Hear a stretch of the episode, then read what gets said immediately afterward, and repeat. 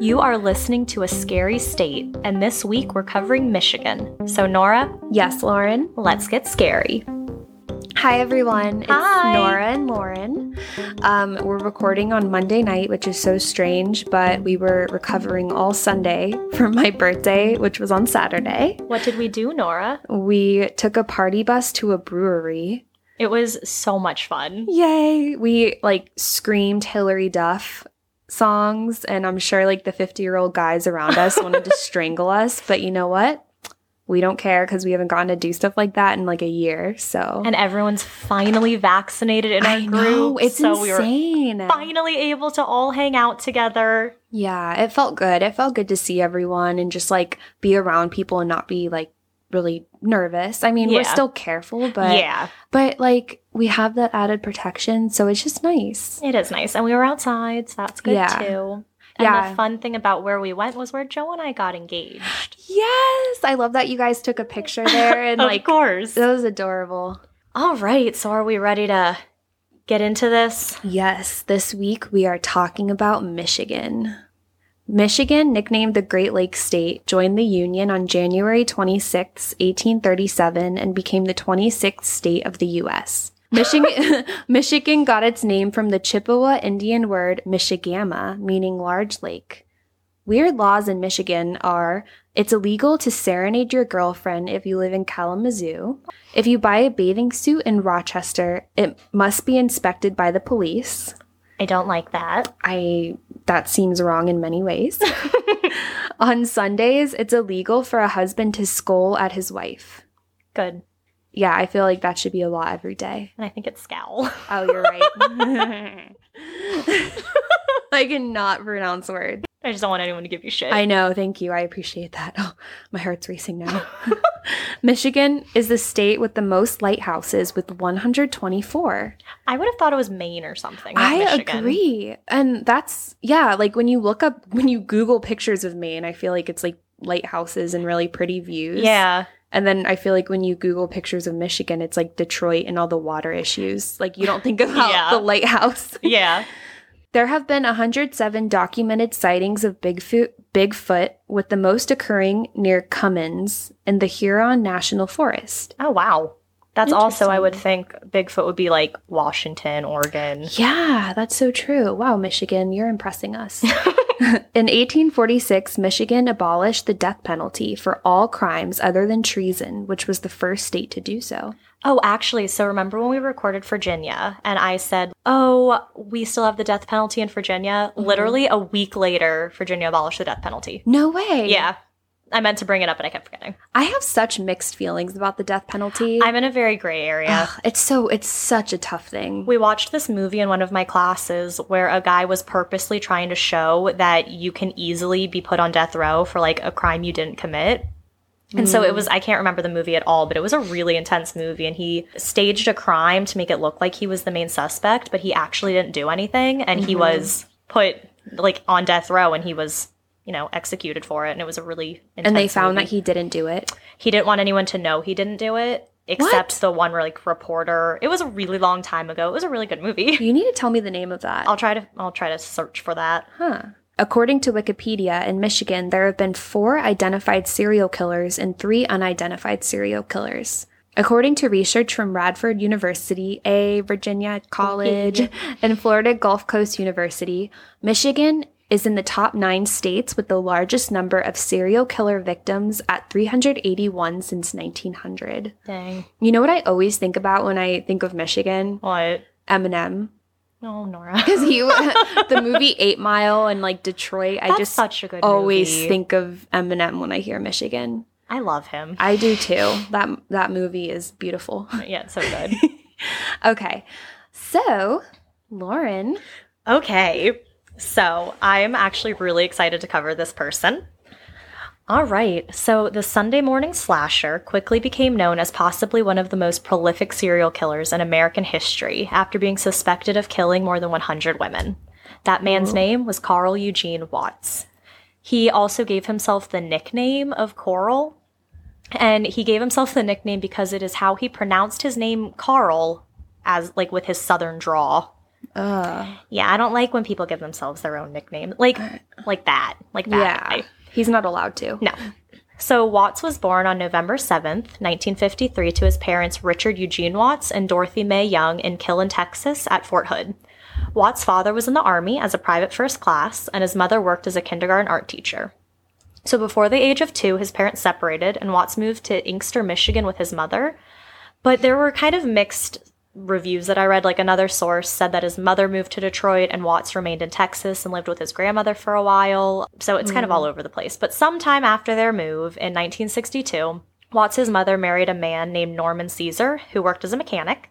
Caesar and Dorothy, his mom, had two daughters together who would become Watts' half sisters. Hmm. So it's possible that he also went to live with his grandma after this marriage, but it's kind of all over the place. Wait, can I just say something completely random? Of course. Do you ever have like things that happen to you and it's like uh, like okay, so the name Caesar has come up so many times today. Okay. Yes. Like this guy at my work, his dog, he just told me his dog's name is Caesar. That happens to me often. Like, I never hear that name. when we started doing this, someone was like, Are you going to have things behind a paywall? And that day, I heard another podcast talk about a paywall. Someone asked me that question. And then later that day, I was talking to someone else who brought up that word. And I was like, I have never used that word before today. And I've heard it three times. it's so weird. it is very I just had to point that out because after the second time I heard it, I was like, "Oh, that's the second time." And then I just heard it just now from you and I was like, "What is happening?" It's so weird. it is. Sorry. That's okay. All right, so back to Watts and his grandma. So his grandmother was interviewed by the Houston Chronicle, and she told them that even at a young age, Watts enjoyed hunting rabbits and skinning them. oh, So that's always great. telltale sign. Yep. And even at this early age, Watts was described as being a strange boy, but also polite and soft spoken.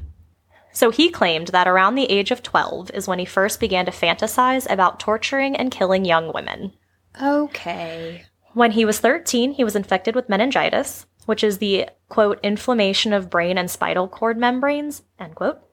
It can be very dangerous and even life threatening. And so, due to the high fever that comes with meningitis and being out of school because of it, Watts was held back when he was in the eighth grade, and this immediately put him behind in school and with his fellow classmates. So, he was receiving failing grades, and at the age of 16 was only reading at a third grade level. So, Ooh. as you guessed, this caused Watts to be bullied severely while at school. Wow. Just it's- like Starkweather. Yeah. Mm-hmm. And it's believed that by the age of 15, he began stalking girls. So at this point, he allegedly had already killed his first victim, but we really don't hear anything about it. It's just alleged. Mm-hmm. So just before Watts was 16, on June 29th, 1969, he was arrested for the sexual assault of Joanne Gave, a 26 year old female. So he had been on his paper route and arrived at the door of Gave. When she opened it, he attacked her. He later told police that the reason behind the attack was, quote, he just felt like beating someone up, end Wow. quote. That's terrifying. I've never in my life just thought, that's someone who I'm going to beat up. And he probably saw her before on his like paper route. Something probably. That's so creepy. So he was tried and sentenced to a me- mental hospital in Detroit called Lafayette Clinic. So remember, he's only 16 at this time, so I think mm-hmm. they're treating him more as a juvenile. Mm-hmm. So while at the clinic, Watts had a psychiatric assessment, which revealed that he had an IQ of 68, which showed that he had mild mental impairments. So it was also revealed that he had, quote, delusional thought processes. But an officer later stated that he had interrogated Watts about his crime and he believed Watts quoted to be very, very intelligent with an excellent memory. So during his final review, right before his release, Watts's doctor, Gary Ainsworth, stated, quote, This patient is a paranoid young man who is struggling for control of strong homicidal impulses. His behavior controls are faulty, and there is a high potential for violent acting out. This individual is considered dangerous, end quote. wow. So I don't think you should release someone if they're a danger to themselves or to others. But after less than five months, on November 9th, 1969, he was released from the clinic. He was somehow able to graduate high school still in 1973 at the age of 19 and even went off to college. How? Well, he attended Lane College in Jackson, Tennessee after receiving a football scholarship. Oh, so he's gonna get hit in the head a bunch of times too. Yeah, because that's always really, really good. So his time in college didn't last long, and after three months, he was expelled for stalking and assaulting women. But I also read that another reason for his expulsion was also violent, but a female student had been found brutally murdered, and Watts was a prime suspect. But nothing came of this suspicion, though, because there wasn't enough evidence to actually connect him to this murder. Try harder. Right. Oh my gosh. After his expulsion, Watts moved back to Detroit.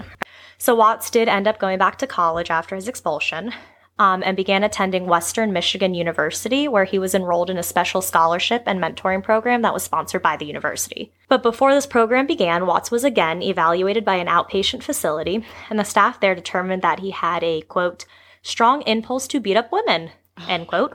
And that he was still a danger. But this is going to be really, this case is going to be really annoying. But due to patient confidentiality, no one at Western Michigan University or the authorities were made aware of Watts' evaluation. Wow. Yep. Someone's not doing their job. It's just like, you know, all the like, I get HIPAA rules, I get all of that stuff, but like, it's That's, like, crucial. So many things could have been stopped if he had been, like, if people had kept an eye on him. Yeah. So his horrible crimes began when he was just 20 years old, if we're not counting the one that he potentially did when he was 15. Yeah. So on October 25th, 1974, Watts attacked Lenore Knizacky when she answered his knock on her door. She fought back and survived. On October 30th, 1974, Watts tortured and brutally murdered his second victim. His second victim was a student from Western Michigan University named Gloria Steele. She was only 19 or 20 and was found stabbed to death. There were 33 stab wounds found on her body. And so um during this case, I will be going over a lot of the victims and the dates that they were found or went missing because I feel it's very important to highlight the victims as well. So I just want to say that for why I'm naming so many victims. I got you. And there were a lot of victims, so I feel like they all need to be honored. yeah. All right, so on November 12th, Watts attacked Diane Williams. She also survived and managed to see Watts' car, which she was later able to report to police. Oh, good. So after these two, three attacks, he was placed in a lineup and was picked out of the lineup by Nazaki and Williams. He was arrested on assault and battery charges. While in custody, he admitted to attacking 15 women but would not talk about the Steele murder. Watts's attorney was able to get him committed to the Kalamazoo State Hospital where he received another evaluation. The hospital psychiatrist later diagnosed Watts with antisocial personality disorder, Okay. which is like not good. yeah. So the Mayo Clinic defines antisocial personality disorder as, quote, a mental health disorder characterized by disregard for other people. Those with antisocial personality disorder tend to lie, break laws, act impulsively, and lack regard for their own safety and the safety of others, end quote. Mm-hmm. Which pretty much sums up Watts perfectly. yeah. So he ended up receiving a one year sentence for the battery and assault charges, and that's it. yeah. So most of his victims were young women between the ages of 14 and 44. His methods of sta- or his methods of murder were strangulation, stabbing, bludgeoning, and drowning. Wow. Which is weird because usually a serial killer or a killer will have their like MO, which is the Mhm. same way that they're going to commit the crimes. So with him having so many different ones, it's just very scary. That is. It's like he has different ways of getting that fix or something, Mhm. which is really Terrifying. Yeah. So later he stated that he killed women who had, quote, evil eyes. I feel I keep thinking that this goes back to his mom in some way. Yeah, he just hates women. Yeah. It is believed that between 1974 and 1982, Watts had murdered dozens of women. So this is one of the parts where I'm just going to go over a lot of them. Okay. So October 8th, 1979 in Detroit was Peggy Bochmara, who was 22. She was strangled. October 31st at the Grosse Pointe Farms in Detroit was Jeanne Clyne, who was either 35 or 44 based on the sources, and she was stabbed with a tool similar to a screwdriver.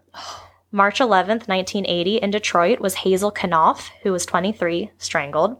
March 31st, Detroit, Denise Dunmore, 23, strangled. April 20th, Ann Arbor, Shirley Small. Um, she was 17 and she was found having been attacked and cut multiple times by what appeared to be a scalpel. She bled to death outside on the sidewalk. Um, May 31st in Detroit was Linda Montiero, 27, strangled. July, Ann Arbor, Glenda Richmond, who was either 20 or 26, was found outside the door to her home, having been stabbed 54 times. Oh my gosh. Mhm. September 14th, Ann Arbor, was Rebecca Huff, who was either 20 or 29, and she was stabbed.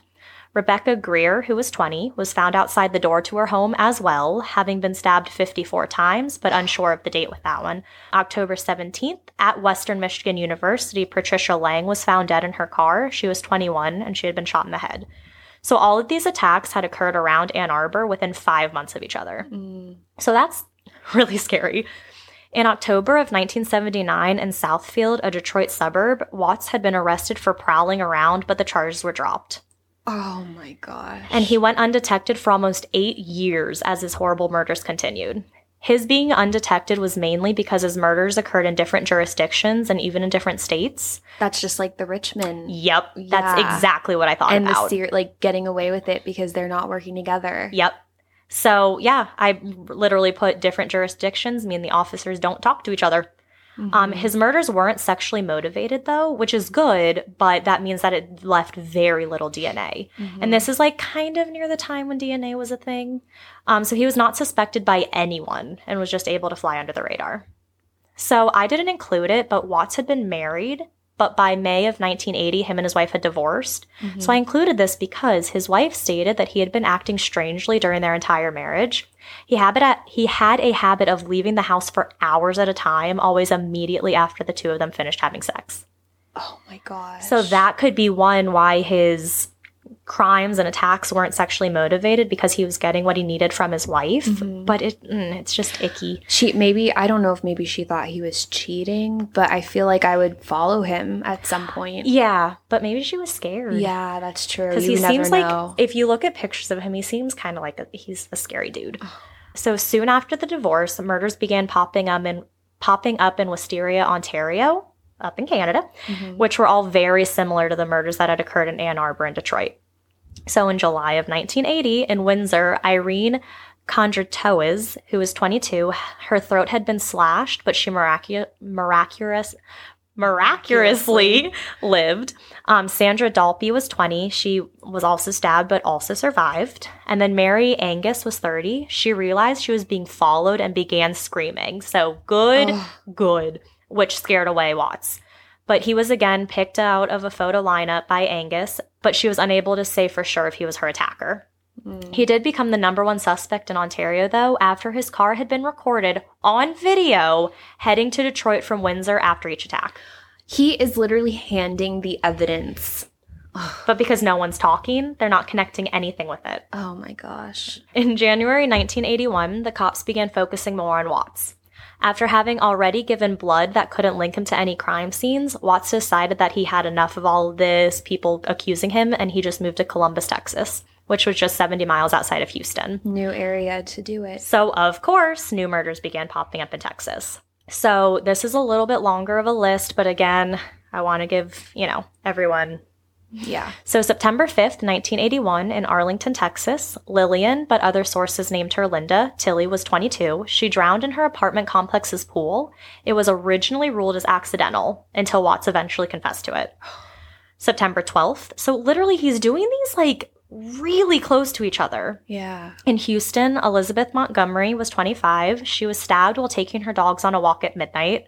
That same day, Susan Wolf, 21, was attacked and murdered outside her home as she was exiting her car, also stabbed. Oh my God. January 4th, 1982, in Houston, Phyllis Tamm was 27. Sh okay, this is a weird one.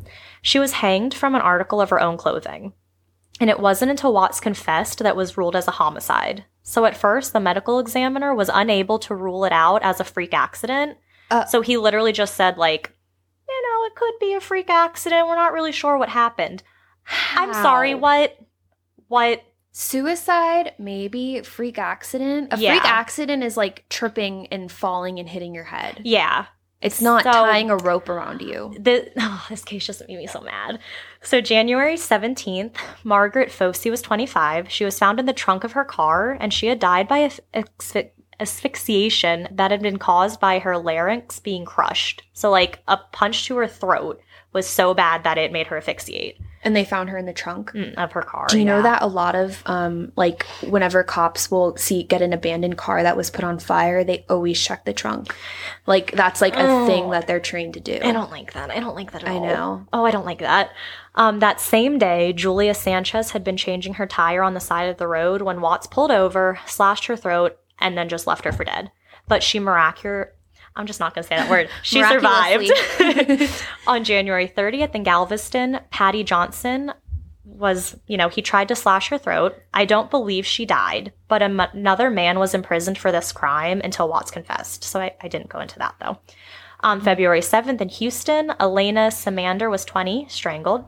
March 20th, Emily LaQua was 14. She was reported missing in Brookshire, Texas, and it was first thought that she had run away, but her body was found five months later. March 27th in Houston, um, Edith Ledette, who was either 24 or 34, she was either, I got two different reports, she was either stabbed while jogging or when returning home from a graduation party. And then, okay, this part is terrifying. Later that day, so he had killed Edith. Later that day, he tried to attack a woman named Glenda Kirby, but she escaped because his hands were slippery from the blood that was still on them from the previous murder. Oh my god. How just dark, like, I, I hate it. First of all, like, did he not have a job?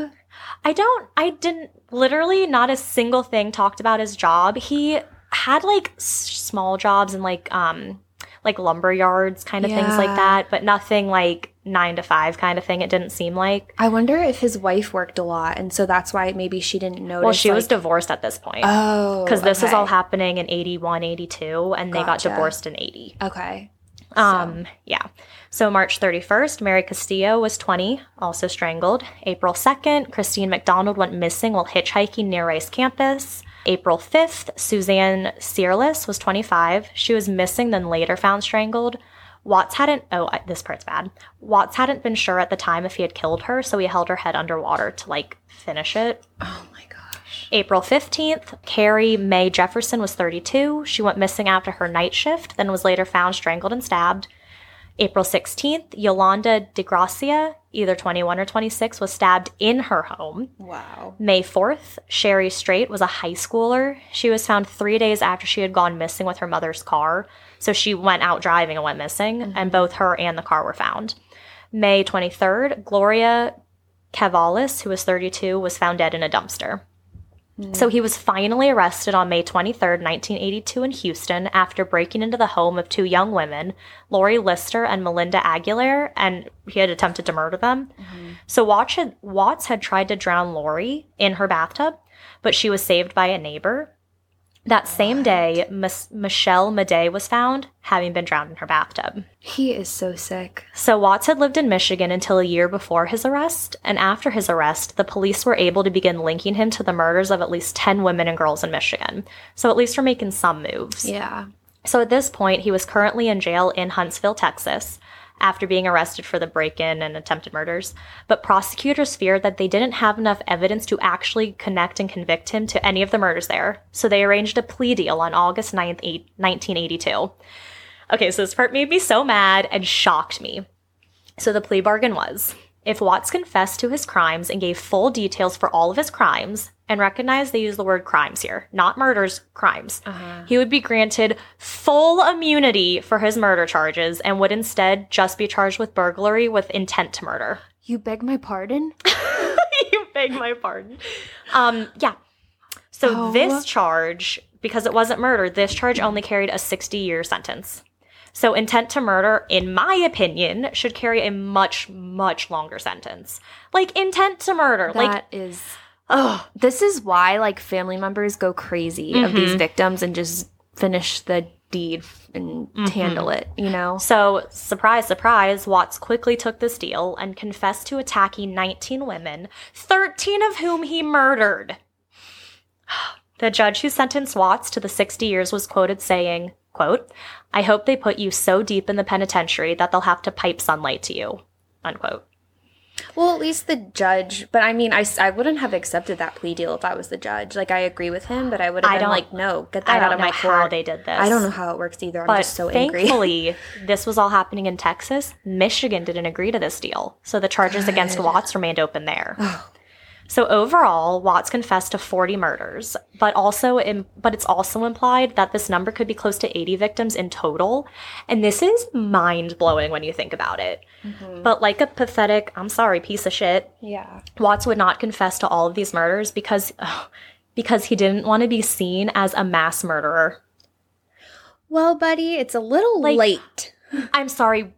Hmm, What? I know. Oh my god, I was just you are what you do. Oh my god, this just made me so mad. But police are still convinced that Watts is responsible for an additional 90 unsolved murders. Mm. So he was sentenced to a 60 years, but while he was serving his not enough time in 1983, the Texas Court of Appeals looked into one of his crimes. So Watts had tried to drown Lori Lister in the bathtub.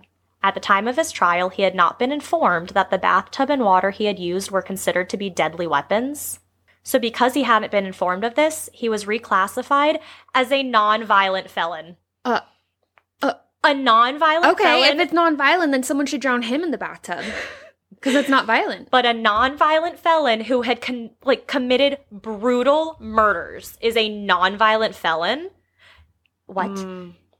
And now, because of this, he was eligible for early release. So, Texas at this time allowed nonviolent felons to have their time in jail counted differently as long as they were well behaved. So, one day served in jail counted as three days. Mm. So, you serve one day and you kind of get two free days. So, you know, say you're in there, well, I'll get there in a second. So, of course, he was a model prisoner. And due to the stupid rules Texas had, he was eligible for release on May 9th, 2006. So, only 22 years into his 60 year sentence. Oh my gosh. So, that's the one day served with the two days free. yeah. So, this caused a public uproar, obviously. Mhm. And this law was later changed in the Texas Constitution, but nothing could be done at the time to keep him in jail because at the time this was allowed by law. Mhm. So he's just, oh. So now Watts is completely done with Texas. He did his time. He's out. He has immunity in Texas for the 12 murders he admitted to. Did he's he learn, done in Did Texas. he learn his lesson? well, remember he was facing those open charges in Michigan. Yeah. So in 2004, Mike Cox, the Attorney General in Michigan, went on national TV to make a statement asking for anyone with information about Watts to please come forward. They wanted information that would be able to convict him of any murder in order to ensure that he would be in jail for life. So here's where a brave man named Joseph Foy comes in. He was from West- Westland, Michigan. Westland, Michigan. Mm-hmm. He stated that in December 1979, he saw a man who matched Watts's description murder the 36 year old Helen Dutcher. Dutcher mm-hmm. had been stabbed 12 times. So I'm not sure what it meant by he saw a man. Like, did he see the murder? But then I read somewhere that it said he saw the woman fall. So I don't know, like, if he didn't go out. I I don't know. So he, but he probably saw like something to where maybe it was Something. weighing on him or something. So yeah, I read somewhere he saw the stabbing and saw her fall, but he didn't call the cops. I don't really know. But he stated that he knew it was Watts by his eyes. So I don't know how close he was if he saw the eyes. Yeah. But he described Watts's eyes as being, quote, evil and devoid of emotion, end quote.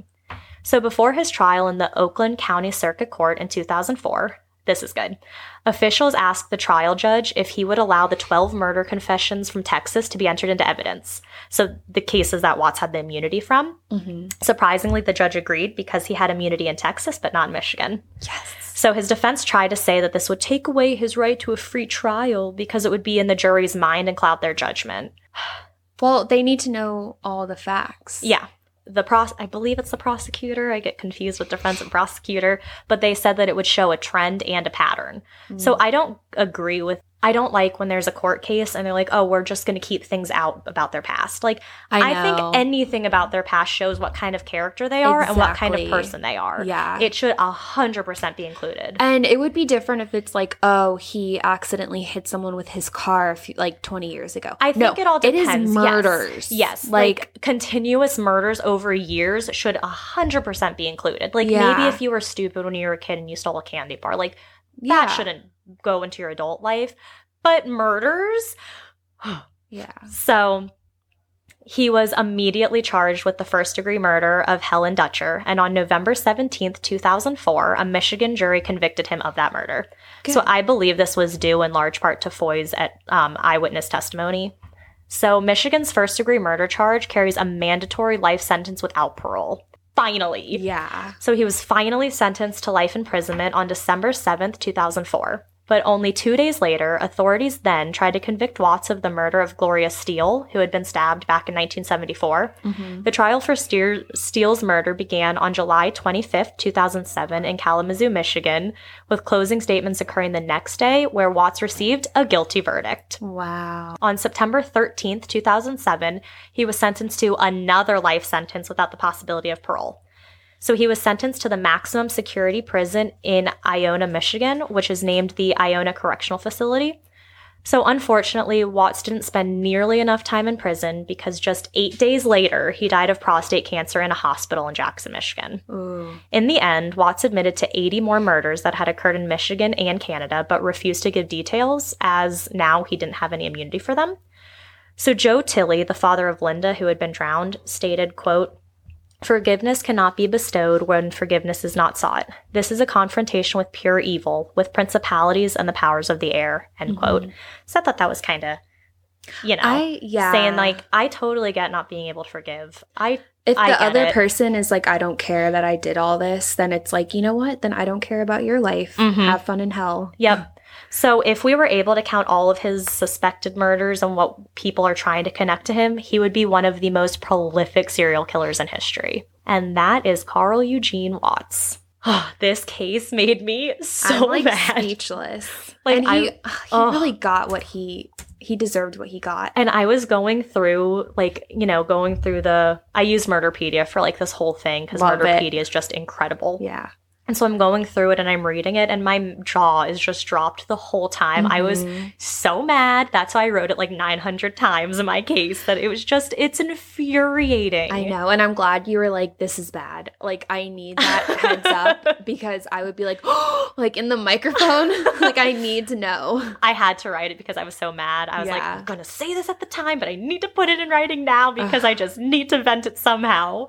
Oh my gosh, that's that's wild. Yeah. And it's crazy. Two thousand. He just died less than Yeah. two decades ago. Mhm. Like that is absurd. And it's so scary. Like, he didn't have a type, it was just women between 14 and 44, which, like, having a type is never a good thing, but, like, it just Mhm. makes it scary and when it it's helps. so random. Yeah, because it helps find the person if there's some sort of pattern. Mhm. And then the other thing is like his crimes were so like usually stabbing someone 30 times, it's like it's something personal. Like you did something to them. Yep. But to really that's a lot of rage. And strangulation too, they always use that as one of the person knew who their victim was because it's such an intimate crime.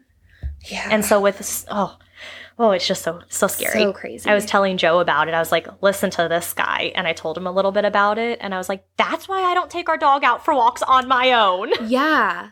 That's why I walk anywhere, like even sometimes during the day with my key between my fingers because I'm scared. You're supposed to put it. Were you the one who told me you're supposed to put it in the little webbing between your thumb and your forefinger? No. Because if you put it between your fingers and you go to like stab, it can damage your fingers. So if you put it in that little webbing and you use it more as a stabbing motion, you don't get hurt as bad. That's good to know. Yeah. Wow. Also, that's really good to know. Buy pepper spray. It's I at know. Target. I have a nice, cute little pink pepper spray that I carry with me. Yeah. Important. Oh, all right, Nora. What do you have for us? Okay. Well, this week I am talking about the Michigan Bell Telephone Company. So the story begins in 1907. Warren and Virginia Randall were a young couple who moved from Detroit into the old Judd White House in downtown Grand Rapids, Michigan. The house was huge and was once considered a prestigious mansion, but the house had lost its appeal over time because it wasn't well taken care of. Mhm. Um, there were people constantly moving in and out, and it was used as a boarding house. So the people living there like didn't do any upkeep because they didn't own the place. So it was just really run down. Um, but Warren and Virginia moved in, and the home seemed to have a more bright future where it could get some, you know, TLC, maybe Yeah. a fresh paint of coat. A fresh Not. paint of coat. yeah, fresh coat of paint. I wrote it right. I just read it wrong. Dang it. Warren Randall had a steady job as a brakeman for the GR and Indiana Railroad.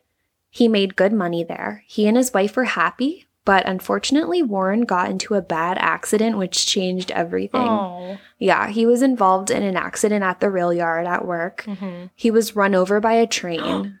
Oh. yeah, he survived, but not unscathed. Yeah. He tragically lost his leg in the accident. And so after the accident, he was at home a lot. Mm. Um, he could no longer work. And he, by the way, was like really successful at this job, made a lot of money. Yeah. The house they lived in was really big and nice, but all of that, you know, he couldn't make a living anymore. Yep. Um, so he couldn't work and he would have to walk with a wooden leg for the rest of his life. As a result, Warren's self esteem drastically plunged and he was definitely affected not only physically but psychologically by the accident. I mean, I can only imagine. I know. Yeah, that would be really hard. Warren became convinced that his wife Virginia was seeing other men. Mm. He accused her of having affairs, which Virginia profusely denied. Mhm. Profusely denied. And that led to more arguments. So definitely it became like very, very toxic in that house. Yeah. Apparently, and I shouldn't, I laughed so hard when I read this. Oh, no. But he accused her of liking men who had b- more legs than he did. oh. I'm like, okay, so then you consider almost every man a, f- a threat. Oh like- oh my god. Oh my goodness. Grasping at straws there for something. Really? Like, not even like, oh, a guy who has like nice eyes. No, any man with two legs. Ugh. Maybe Ugh. Pickens were slim then. You know, maybe. You know, I really don't know. I don't either, but you know, having two legs, you better watch out for Warren. Right? So he was delusional, and their fights got so bad that on multiple occasions, local police were called out to break up their heated fights. At one point, cops found Warren chasing Virginia down an alley with a razor blade in his hand, and Virginia could not handle it anymore. Well, I don't blame her because that's terrifying. It really is. I mean, he was like, I feel like anytime she would like walk into the house, it was like walking on eggshells because you Yeah. don't know what what he's gonna think of her doing. Like, don't know what's going to set him off. Exactly. And you know, I think the leg, yes, the leg probably had like some to do with that, but I think he also had some deep issues beforehand and then it Yeah. just came out more Yep. once that happened. So Virginia loved her husband, she, but she couldn't handle how absolutely insane he was acting and she feared for her life. Mhm. So several months after the razor blade incident, late in the summer of 1910, Virginia filed for divorce and left Warren, which Mhm. thank God.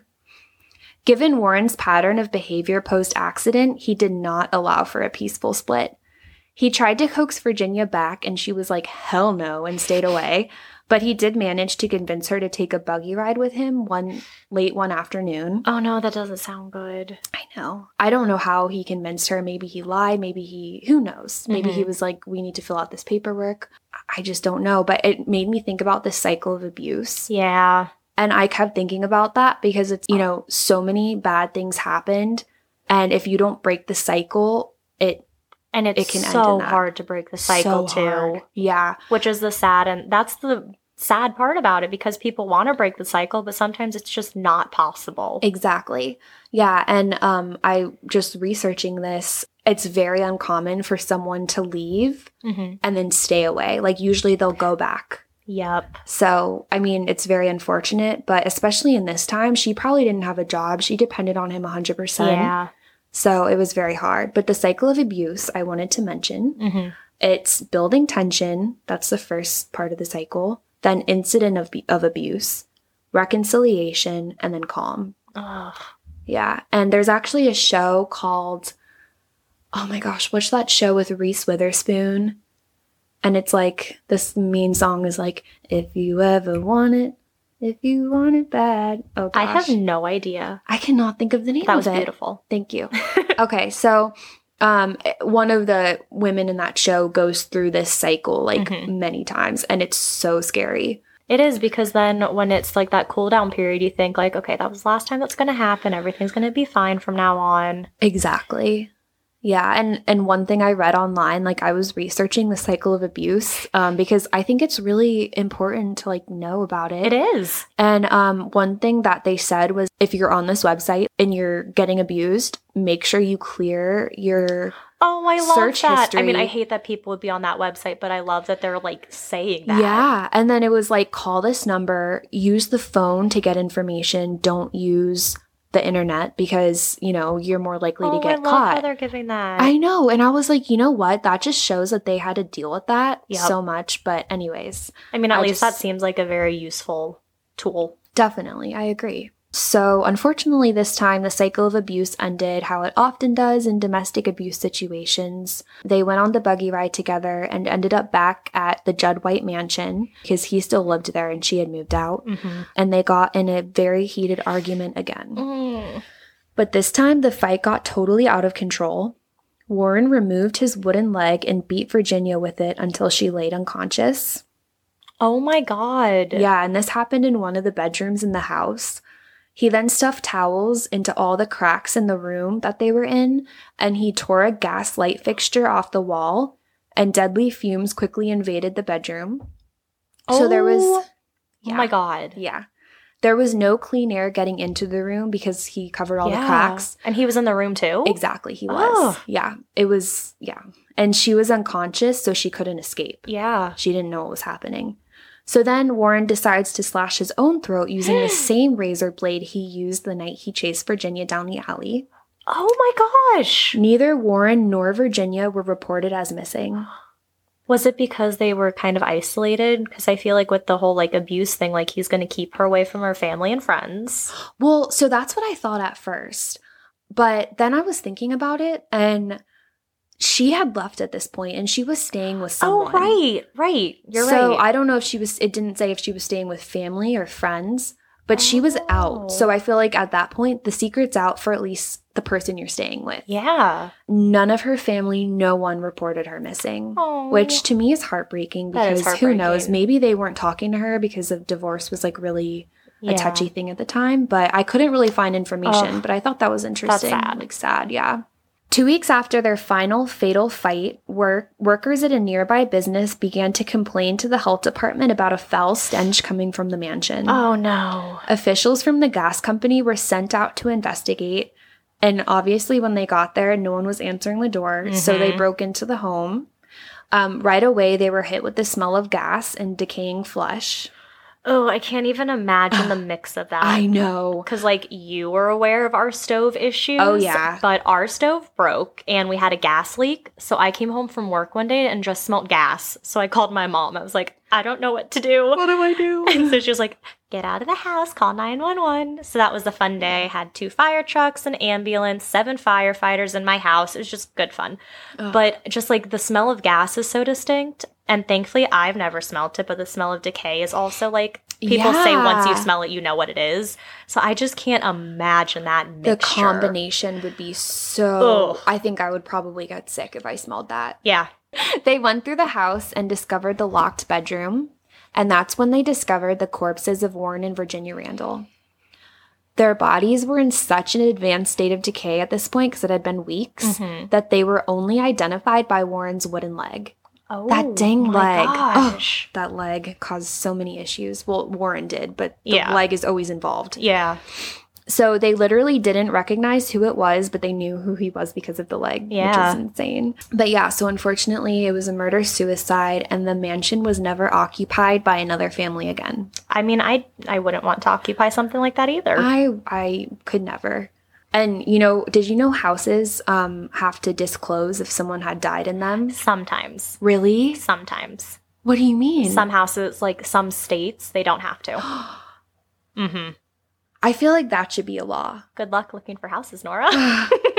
I need to start reading all the descriptions. I'm house hunting right now, and like, first of all, that's a whole stressful process. But if I fall in love with a house and then find out someone was murdered in it, I will not. I cannot. Like, There's this website, I'm going to have to find it, but you can type in a house and it'll tell you all the things related to that house. Like if there's been drug rings there. oh, I have to find you it. It's so have cool. to show me that. I'll try to find That's it. So interesting. But yeah, I think there's also a website. It's literally called something like who died in my house.com. and you have to buy a subscription for it. Might not be a bad idea for you and Ian to that's so interesting. have a subscription as you're looking for houses because yeah, some states do not have to disclose it. Wow. I'm going to mm-hmm. see if Virginia has to disclose it. If they don't, then I'm definitely going to look into that. Oh, yeah. Because I'm not messing with that. No. No. So, obviously, after this murder suicide, there were destined to be rumors of the house being haunted. hmm Um, witnesses reported seeing strange lights and hearing loud noises coming from the house. And mind you, these two were dead and the house is abandoned. There were also claims of hearing a woman's voice, probably Virginia's, begging for mercy, like screaming, and people could hear it outside. Oh. Others reported hearing the sounds of Warren's wooden leg thumping through the house. Oh my god. Again, the wooden like leg. Oh. The children who grew up in the neighborhood were warned to stay away from the old mansion. Yep. And it was clear that no one wanted to live in the house and no one ever did live there, like I mentioned, so the house sat empty for several years. Eventually, the house was torn down in the early 1920s, and then the Bell Telephone Company built offices in the lot where the home once stood, and they've been occupying the space ever since. Doesn't sound like it's peaceful. I know. Even though the house is no longer there and there's an entirely new building, the two ghosts apparently never left. Local residents claim that they've been awakened by a phone call in the middle of the night, only to hear nothing on the other line. Officials traced the calls back. And re- remember, this is like before caller ID. Yeah. So this was revolutionary detective work. They were able to trace the call back to the office. They saw that it came from the office where the Mm-hmm. mansion once stood. So the telephone company, Yeah. which is insane. Oh, I don't like that. Also, workers in the building apparently refuse to go into the building late at night ever because they're too scared. Um, and I tried researching who's currently in the building, and I saw mixed reports. One report said that in 2013, the building was transformed into housing and supported facilities for the local homeless population. See, that's really sweet, but also like haunted. Yeah, but I don't know. I read one article on that, and then everything else I read said that it's still the telephone company. Other people said that now it's an AT and T AT and T building, and it has been for like the last decade or so. So Okay. if you live in Detroit and you know who's occupying this building, let me know. Let us I literally could not find it anywhere, which is really weird.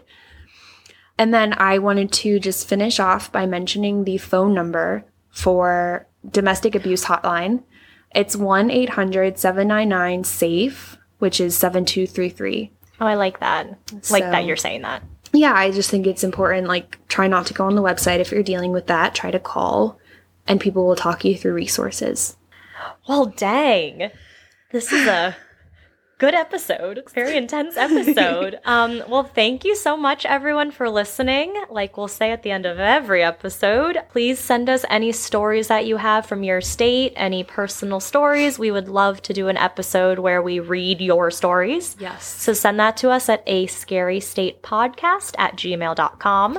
Also, follow us on Instagram. Our Instagram name is a Scary State Podcast. And after every episode, which all of our episodes air Wednesday morning, 8 a.m. Eastern Eastern Standard Time, um, check out our Instagram because we'll post pictures of all the things and stuff we talk about. And please rate and review us on iTunes. That's what's going to get us noticed, what's going to, you know, get us more listeners, hopefully just, you know, get us out there. And you know what? Give us a thumbs up on YouTube. Yeah, give us a thumbs up on YouTube. There's six likes so far, and it's all people we know. But we'll get there one day. yeah. Um, so thank you everyone and remember stay scary. Stay safe.